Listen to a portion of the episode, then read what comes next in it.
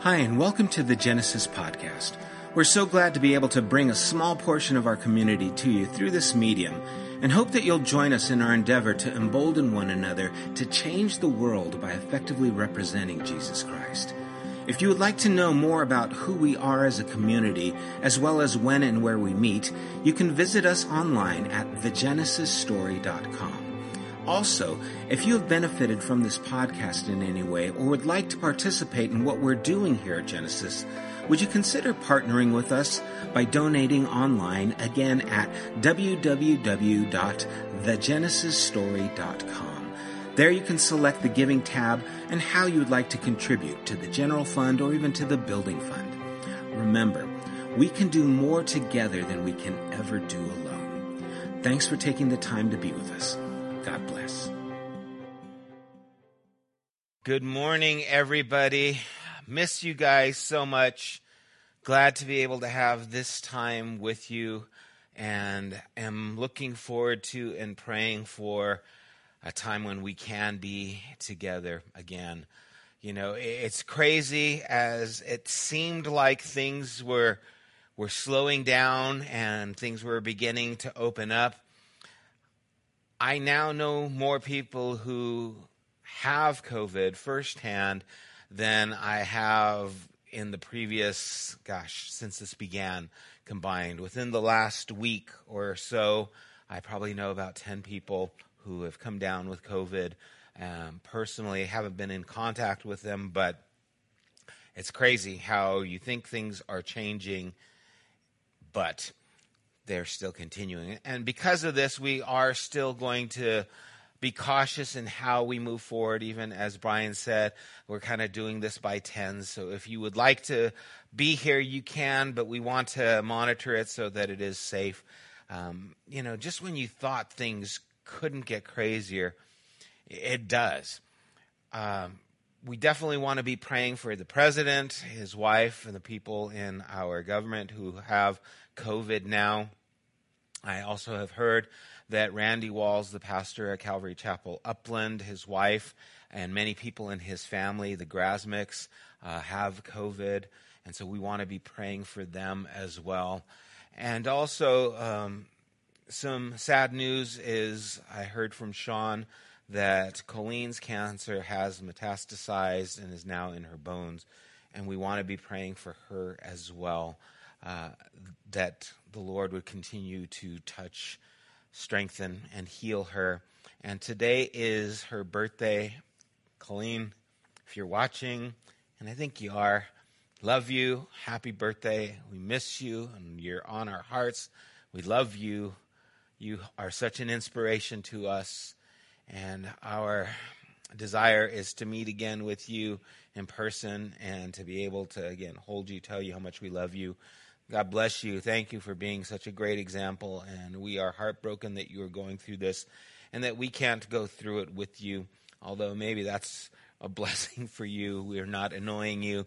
Um, but we love you, Colleen. And so let's pause and let's pray for uh, our sister and for all these people, even my aunt's uh, good friend Jay is now in the hospital with COVID. So, a lot of things going on that are concerning. Let's pray. Father, we are here without the power to change so many things. Lord, we are here with the inability to understand so many things. We are here, and the only thing it seems that we can do is trust.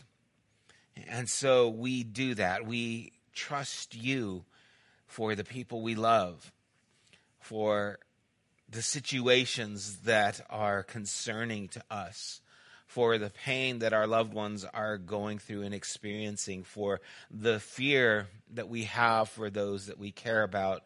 Lord, we lean on you and look for your embrace and pray, God, that you would take hold of them and us in this time. And Lord, it, it is at these times where faith is born, it grows, and is seen. And I pray that would be the case in all the lives that we've mentioned and the ones that we know and haven't been uh, presented here. God, have mercy, show grace. We thank you for being faithful. And I ask, Lord, that this morning, as we are gathered here virtually, that your spirit would tangibly do a work within our hearts, that there would be a transporting of our lives from a, a place that maybe feels impotent, feels helpless, to a place where we are empowered by your Spirit to bring about change, not only in our lives, but in the lives of those around us, God. And we do ask for your help and your strength in Jesus' name. Amen.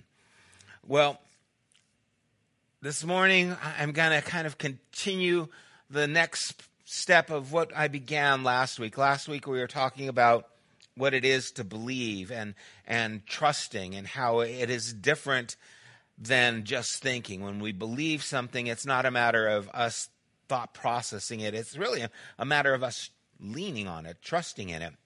And, and today, I want to kind of pick up in that place where I left off. I'm going to talk about painting a room, dinner with friends, a desolate road, and what to pray for. Have you ever read parts of the Bible and thought, this sounds crazy? Now, I know you know, a, a book that is sacred, sometimes we feel funny saying things like that. But if you haven't said that, reading some things in Scripture, I, I wonder if we're reading the same books because there are some things that just seem like, what the heck's going on here? Right? I mean, you have a, a serpent talking to Eve to tempt her. Right? I mean, we know that story, so we just kind of read over it like, oh, yeah. But come on, there's some strange things going on there. Or, or what about God telling Abraham to take his son, his only son, and offer him as a sacrifice? I don't think we should just read past that and think, huh, that's interesting. I, I, I think that's alarming or, or Moses wandering on the backside of the desert and coming up to a bush that's on fire but isn't being consumed, and then God speaks to him from that bush. Again, strange. It's a story that if that were to happen to you or I, I, think we would think this is bizarre. This is a little nuts. Or, or the story of Jacob wrestling with God until the morning and winning. You read that and you go, huh, okay, and you keep reading. No, I, I think we got to stop there and say, what the heck? What is taking place here? And how am I supposed to, to deal with this thing? And that list goes on and on and on. So many stories where we look at it and we read it and we think something's happening here that I have to digest. I, I have to kind of take and, and see what happens, right? And, and, I can only speak for myself. I, I don't want to speak or presume to speak for anyone else, but maybe you can relate. When I didn't look at these stories as mystical, as intriguing, as having more than meets the eye, they meant less to me, not more. When I, I didn't question them and wonder about them, but just glanced over them or just took them at face value, it wasn't because I had more faith. It's because I was actually avoiding faith. You see, I, I don't think these scriptures and these passages and these stories are so fragile that we got to be careful that we don't question them. Otherwise, they're going to break. If that's the case, then we got a problem here. I, I think these words are meant to be examined. I, I, think they are meant to be wrestled with. I, I think we are supposed to look at them and question them and wonder about them and talk about them and maybe even argue about them to try and get to the root of some of the things that are being said. Reading through the scripture and not batting an eye at what is said is not having more faith. It's not having enough faith to trust the stories are strong enough to deal with your scrutiny. Not wrestling with what is written is not trusting the story more. It's not dealing with the story at all. And we have a passage in John that I want to look at that, again, is a passage that I thought I knew a passage that I looked at and I had my theology about it in a way that I felt was in order. But again, coming to it, reading it again, there's some things that stand out to me. The passage is in John chapter 20. And we're going to look at verses 19 to 23. Now, this is after the resurrection. This is Jesus has risen from the dead, and there's a woman who's rumored to say that she has seen Jesus, and that's where the story takes place. In verse 19 says, On the evening of that day, the first day of the week, the doors being locked where the disciples were for fear of the Jews, Jesus came and stood among them and said to them, Peace be with you. And when he said this, he showed them his hands and his side. Then the disciples were glad when they saw the Lord.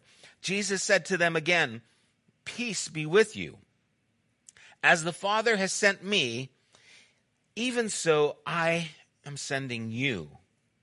And when he had said this, he breathed on them and said to them, Receive the Holy Spirit. If you forgive the sins of any, they are forgiven them. If you withhold forgiveness from any, it is withheld. Okay, there's so many strange things about this story. I mean, first of all, there's the mention of the locked doors and then Jesus standing in the midst. Okay, that's just creepy, right? That that's a little unsettling. I mean, they make movies like that, you know, that you scream when that happens, right? And so Jesus' first words are peace be to you, right? He's, he's trying to bring a sense of calm to that situation. But, but there's more going on in this story that I, I think is impactful. Years ago, Corrine and I remodeled our house. We actually added a room. It was probably about 20 years ago. I don't remember. So, it's a long time ago. And, and, as we tore out the wall and added a room, we eventually painted the room and then put our furniture in the room. And I remember when we painted it, we wanted to go bold. So we had like uh, red paint, uh, kind of a faux painting in the living room and another kind of tan in the other room and then the kitchen. We just had all these different colors because that's kind of how the model homes were back then, and that's kind of what you do. Is You go and say, oh, what are they doing now? That's what we're going to do. And we set our furniture in a certain place, and it's been that way for years. It's just been the way we lived. And a couple of months ago, we decided we wanted to get rid of the red and we wanted to go to kind of a more neutral tone. And we picked a gray beige tone. And so we painted the two rooms the same color. And then we took out this huge entertainment center that we had because we it was just too big and we moved that out and we got another TV and we put it just on the wall and rearranged our furniture and it looks so much more spacious. It looks so much more inviting. It's so much more comfortable. And, we thought, why didn't we do this years ago? Have you ever done that? It's like, man, why did we wait so long to make this change? Because this is so much better. I think that happens to us. Change needs to be made so that things could be better. You see, it's, it's the same home, but everything's different. Same room, but now it's fresh. Now it's more comforting. Remember, I said last week that the Adam and Eve story is about what happens when knowing is elevated above trusting. There's a voice in my head, much like the serpent's, telling Eve, I've got this. The paint's fine, the furniture's fine, everything's good. I can live like this.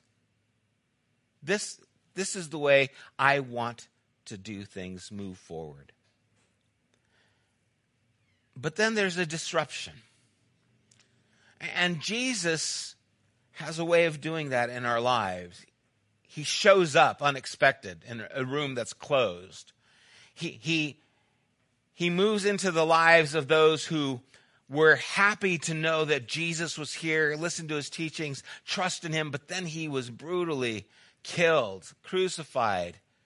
Their hopes plummeted. They're hiding out for fear that they too are going to be arrested. And then he shows up and it's a little unnerving. And then he, he kind of changes what you thought you knew, you really didn't know, and I am going to now do something new. And so it says, As the Father has sent me, even so I send you. And when he said that, he breathed on them and told them to receive the Holy Spirit. Now, notice it says, As the Father. It doesn't say since the Father or because the Father has sent me, but as. In other words, in the way that God has sent me, I am sending you. Which is, again, alarming. Wait a second, you are the Son of God, you've been crucified, you are risen from the dead, and you're saying that God is sending me like he sent you. That's going to take a while to process. I need some time for that. And then the first thing he does after he tells them that is he breathes on them. Now, in a, a, time of COVID, you know, that just seems so strange. The idea of breathing on some. I mean, am I supposed to breathe on people? No. And yes. What's happening here? The word in Greek for spirit is the word pneuma. It's also the word for breath and the word for wind. The same thing's true in the Hebrew. The word ruach is the same for spirit, breath, and wind. And remember in Genesis, the very beginning in chapter 1, verse 2, it says, the earth was without form and void, and darkness was over the face of the deep, and the Spirit of God was hovering over the face of the waters. The Spirit of God, the, the breath of God was hovering, it's brooding, it is creating. We see life being formed, created by the breath and Spirit of God that's, by the way, why we're called Genesis. Life starts here. It is where life has begun, and we want to see life continue. And then we see life being formed by Jesus' breath onto this disciples. But it's a new life, something that's moving forward. Because of Jesus, life is formed in his disciples and from his disciples. Life is to be formed in others. But before this happens, they are told to wait. Okay, I'm doing something, I'm giving you the Spirit, now you gotta wait. And we see in Acts chapter 2, again, a very famous passage, another strange incident happening. Again, if you read this and don't think this is peculiar, then I don't know if you're really reading it. And if you think, oh, yeah, that's something, you tell me when this has happened, right? And suddenly there came from heaven a sound like a mighty rushing wind, and it filled the entire house where they were sitting.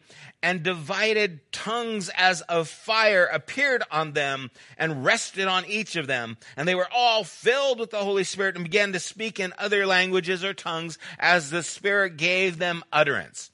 Again, strange peculiar. What's going on here? Something mysterious is going on more than breathing on someone, more than wind rushing through the place. There is something transpiring here that is requiring us to engage a little bit more deeply. Now, if you're a Pentecostal person, you have a set of beliefs regarding this incident. If you're a Baptist or a Catholic or so many other denominations, there are so many ideas of what this is about.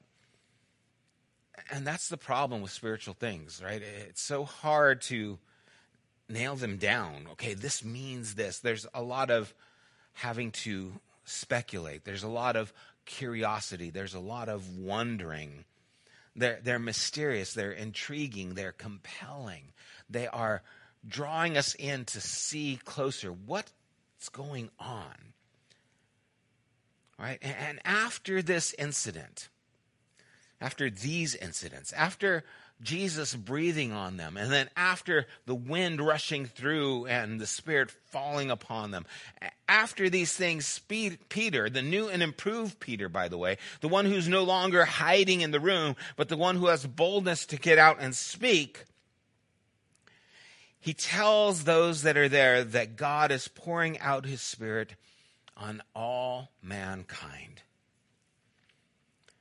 But this isn't the end of the story. Right? We, we've seen a, an evolving of who Peter is. We've seen an evolving of what Jesus has done and how it's affecting those. And as he was sent, he is now sending, and, and we're starting to see that sending process. We're starting to see what it looks like. And so Peter stands up and he gives us an incredible sermon in Acts chapter 2. But in Acts chapter 4, we see again that they are now threatened because they're causing waves. They're, they're making a ruckus and people are upset. Those who are in positions of leadership are threatening them that they're going to harm them if they continue speaking about Jesus. And so now they're confronted with resistance. And that happens to us, doesn't it? It feels like we've got the motivation. It feels like, man, you know what? I know I, I, belong to God. I know God loves me. I'm doing things well. I see things happening, and then there's a resistance.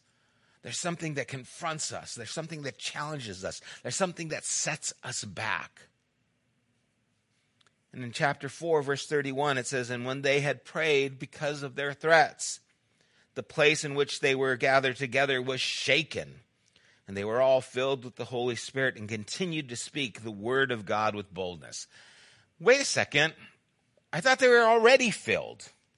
I thought they were filled in John chapter 20. He, he breathed on them. In chapter 2, they were filled. In chapter 4, they're getting filled again.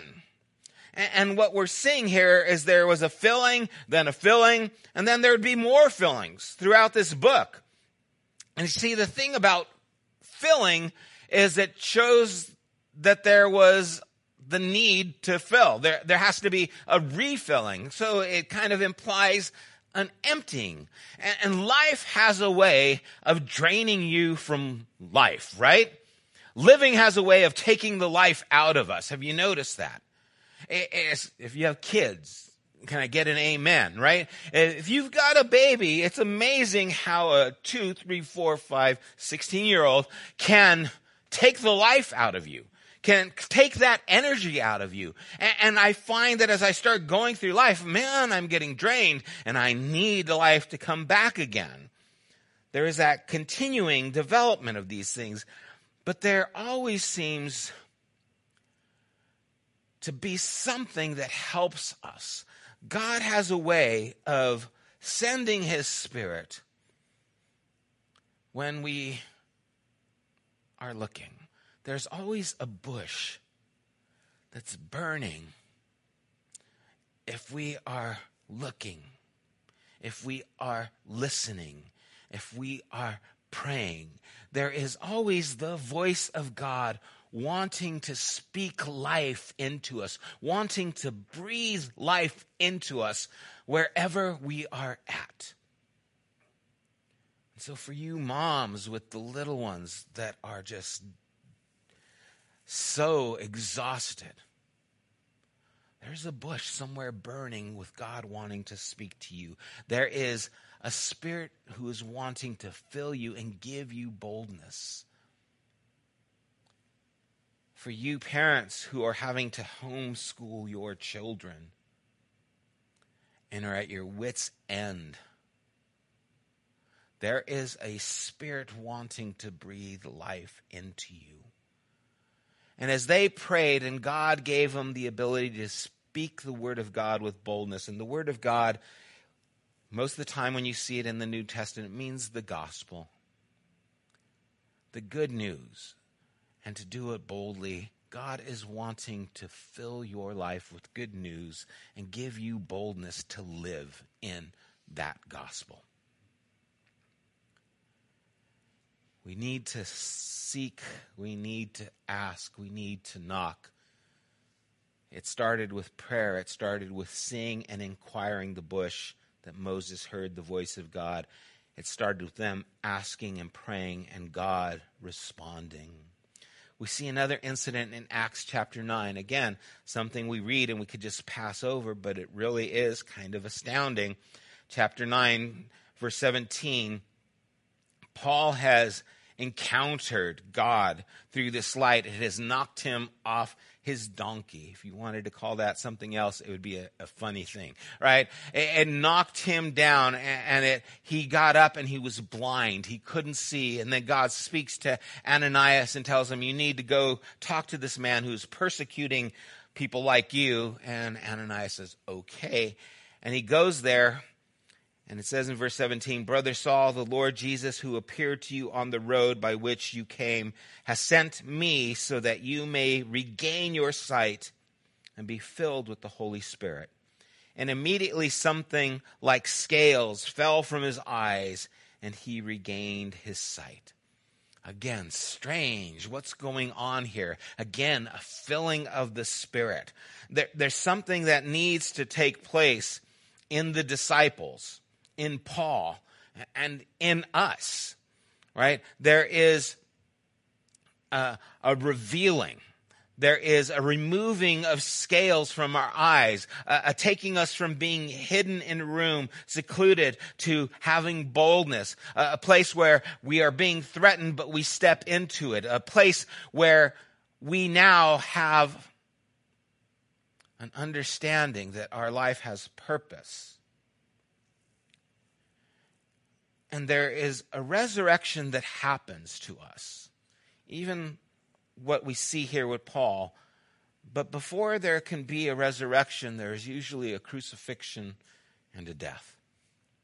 You see, as the Father has sent me, I'm sending you. Did we think that if God sent Jesus and he had to suffer, that we wouldn't have to suffer? Did we think that there would not be that cross. Jesus told us there would. If anyone comes after me, let him pick up his cross and follow me. The cross didn't symbolize a burden, something that you had to carry that was heavy. The cross symbolized something that was death. If you're going to come after me, there is going to be death. There has to be death. That is where life begins. And so we see this strange incident happening with Paul. Paul said in Philippians 3 that in all things he once thought were so important to him in his life are gone from his life. His credentials, his higher education, they become empty. And he considered all those things, well, it depends on the translation rubbish, dung, filth. There's no translation that is bold enough to say what it really says, which is something you would find written on a middle school bathroom. He considered all these things that were so important as so unimportant. Because there was something when he came to the end that was a beginning. Have you ever come to the end of your rope? where maybe life has lost its meaning, has lost its spark, where all that you have, all that you've done seems empty. You wonder, why am I doing any of this? Have you ever wished even that you would just die? Sad to say that's happened to more people than probably we want to really think. And of course, it's tragic when someone gets to that place and they think there is no resurrection, there is nothing past the empty, there is no hope, and they do take their lives. But coming to the end is the only way I know to come back to life. Getting tired of the wall colors, getting tired of the furniture arrangement, getting tired of the way things are is the only way that you come to the place where you say, you know what? We need to change things. We, we need to make things different. We need a transition. We, we need a death. And we need a resurrection. But it's a difficult thing. There are times where I, I wonder why am I doing this? There are so many changes taking place in the world, in my life, in our Genesis community. We have a new leadership, but that was began in January. It was the idea, and it we haven't even met together. And then there's the question like, oh my gosh, what's going on? What's the point? Why are we doing this? You know, guys, there are a lot of other YouTube channels that have great teachers. I mean, people who speak better than me. There, there's, I, I, I could name them, but I'm not going to. Um, and I hope you are receiving more than just from me. I hope you're receiving from God and not just man. But why are we here? And, and having dinner with some friends, Karina and I, talking with someone, and hearing one of the people sharing just about how Genesis has been a place that has given them hope in going back to church that they had come to the place where church meant nothing to them. It was kind of dead to them. But coming here, and it wasn't, oh, me and my powerful teaching. It had a lot to do with you and you loving and caring for them. You, you see, all these things brought life back to them. And those are the things that brings life to me, right? If that doesn't happen, I don't want to do this. But when that happens, it inspires, it breathes into me the desire to do this better and to do this more. And that's what I want when I come to the end of, I can't do this anymore. And then I hear someone say something, it helps me say, I want to do this. But sometimes it's difficult when we come to that end. There is a road somewhere between here and Texas I don't know the name of the road, and if I were to drive on that road today, I wouldn't even recognize it because when I was going through it, it was pitch black. And there were no lights on this road, and it was in the middle of the night.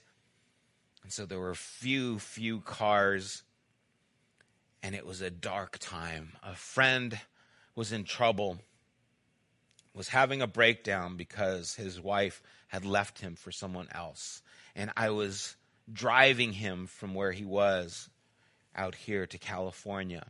He hadn't slept in probably a week, and he was manic and having a breakdown.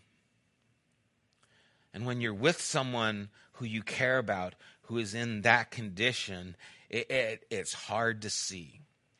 And there was a, a point when we were driving where he got a text from his wife, and things went south quick.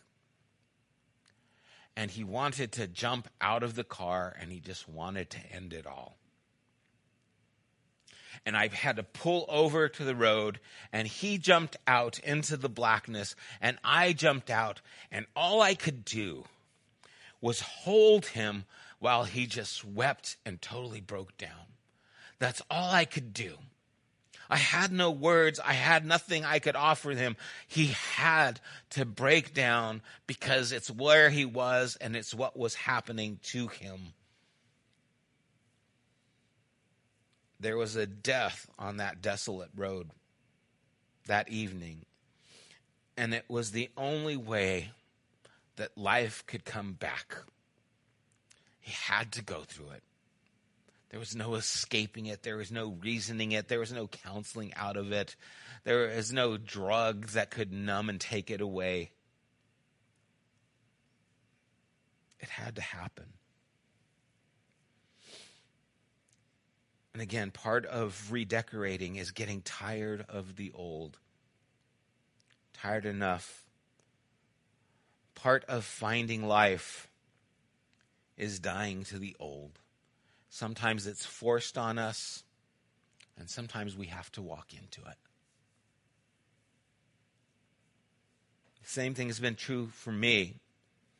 I've had to rearrange the furniture in my life so many times.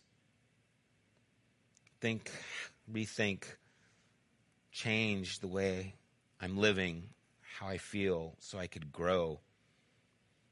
And it's happened so many times, I've lost count. I've had so many deaths and rebirths in my life that Bill Murray and Groundhog Day has nothing on me. Some of them have been forced on me, and some of them I had to go to, like a cross. And I think it's true for all of us.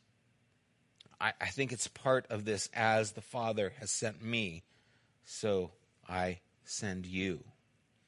See, part of this, like Abraham with Isaac, all I can do is offer this to the Lord. What has been most important to me, what I have thought is the promise of God, I now have to sacrifice to God because I need something more. There is life to be found. There is a spirit who gives life, but often it's after crucifixion, it's after the death. Again, Paul said in Philippians 3 Whatever I gain I had, I counted it as loss for the sake of Christ. Indeed, I count everything as loss because of the surpassing worth of knowing Jesus Christ my Lord. For his sake, I have suffered the loss of the, all things and count them rubbish, in order that I may gain Christ and be found in him, not having a righteousness of my own that comes from the law, but that which comes through faith in Christ, trusting in Christ.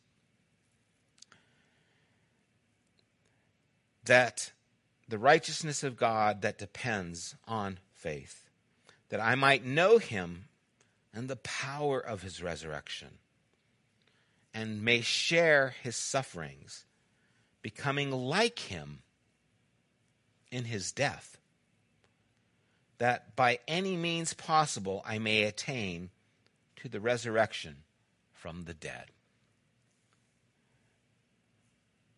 Paul saw following Christ in not only enjoying the power of that resurrection, but also the fellowship, the connection of that suffering, that they were together.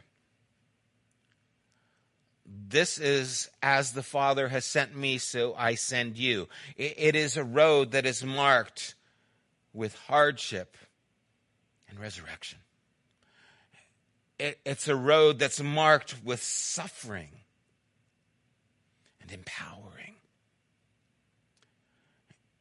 It, it's a road that requires trusting not in our own abilities to figure it all out, but in God's ability to do what we can't do. And so you might be at the end of your rope, the end of energy, the end of motivation. You may feel like you've been wrestling with life and wrestling with God, and that it's over. You're done. There is no more within you. I'm telling you, don't stop wrestling until you win. I'm telling you, wait. Take another breath. Wait for God until the Spirit comes. I'm telling you to wait and to pray until God breathes life into you again. The psalmist tell us, tells us that there might be sorrow in the night, but joy comes in the morning. I read a story. In 1975, a Jesuit philosopher, John Kavanaugh, and I shared this with Randy at last week's Take Two. He went to work for three months at the home of the dying in Calcutta, India, with Mother Teresa and he was searching for answers to his life and his spiritual struggles. He was wanting to know what's going on. Why am I going through these struggles? And as he was searching for the answers to these struggles on the very first morning there, he met Mother Teresa. And as he met her, she asked, What can I do for you? Kavanaugh asked her to pray for him. What do you want me to pray for? She asked. And he answered what I imagine he thought was a, a perfectly reasonable and humble request. In fact, it was the very reason that he had gone and traveled those thousands of miles to India to find that place. He said, Pray that I have clarity. Mother Teresa responded, No, I will not do that. He asked her why. And she said, Clarity is the last thing you are clinging to and must let go of. But you always seem to have clarity, he asked or told her. And she laughed and said, I have never had clarity. What I've always had is trust. So I will pray that you trust God. wherever you are at, I pray that you can trust God. And I pray that as you wait, I pray that as you listen, I pray that as you wrestle, that God will answer, that God will fill, that God will strengthen. And I pray that after this wrestling match, you will have another one and I pray that you will rearrange the furniture in your life so that you can grow. And I pray that you will struggle with the things that you read so that you will find depth in it. I pray that you will struggle in your life so that you can grow stronger through the things that you go through so that you can depend on God more fully, so that you can reach people more effectively. I pray that you and I will not become stagnant thinking that we have accomplished it, but as God has sent Jesus, He is sending us. And in that sending, it includes the suffering, it includes the crucifixion, it includes the dying, and yes, it includes the rising again from the dead. It is a process that we go through time and time again. They waited, they were filled. They prayed, they were filled. He sat and he was filled. May you find the filling of God in your life in the struggles that you go through.